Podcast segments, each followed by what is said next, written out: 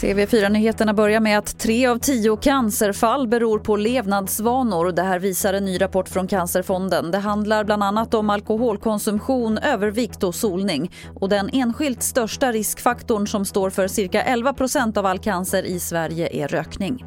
Handeln med vapen i världen fortsätter att öka. Förra året steg försäljningen för de 25 största vapenproducenterna med över 8% enligt en rapport från fredsforskningsinstitutet Sipri.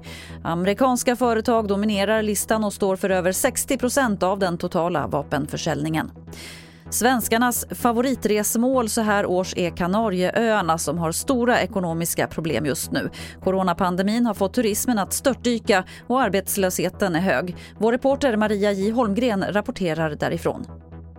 Det är många som tvingats stänga igen sina verksamheter här på Gran Canaria när turisterna uteblivit. Totalt är arbetslösheten på öarna uppe i omkring 25 procent och då är huvuddelen av dem inom turistnäringen som är livsnerven på Kanarieöarna. This building is empty. That building is empty. It's a drama. Och sist här hörde vi Tom Smulders på Turistrådet för Kanarieöarna.